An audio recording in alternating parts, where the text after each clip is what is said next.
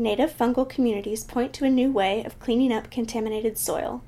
After conducting a study to characterize fungi found in soil contaminated with polycyclic aromatic hydrocarbons, or PAHs, researchers at the NIEHS funded Superfund research program at Duke University discovered a group of fungi that may be promising for remediation.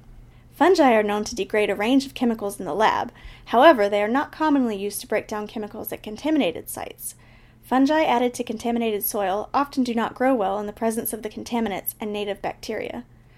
Understanding the makeup of fungal communities that already thrive in contaminated soil may help tailor strategies for degrading contaminants, according to the study.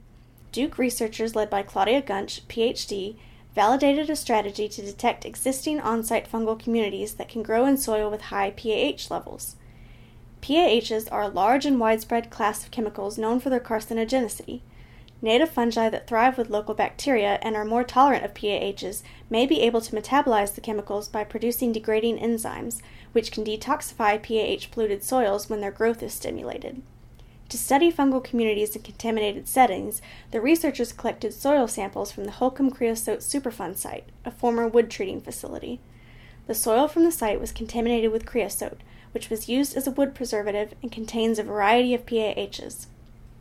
The researchers measured concentrations of 31 PAHs in soil from various locations at the Superfund site.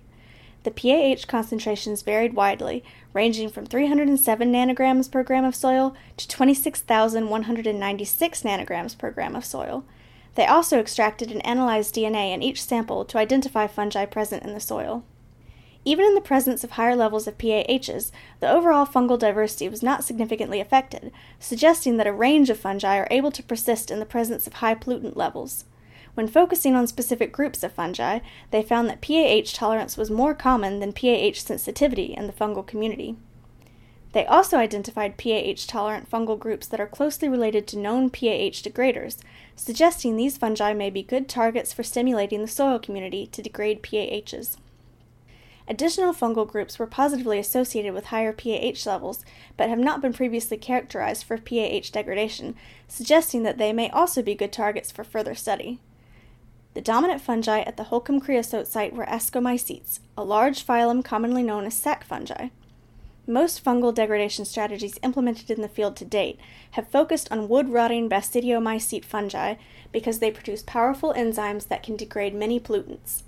In this study, researchers provide evidence that ascomycetes may be more tolerant to high PAH concentrations than basidiomycetes under field conditions, suggesting that future treatment strategies may be more successful if they use ascomycetes. According to the authors, the data suggests that PAH pollution acts as a selective pressure, shifting the community towards fungi that are resistant to PAHs, such as ascomycetes. That selective pressure of PAHs could improve the number of strains capable of metabolizing PAHs or otherwise degrading them.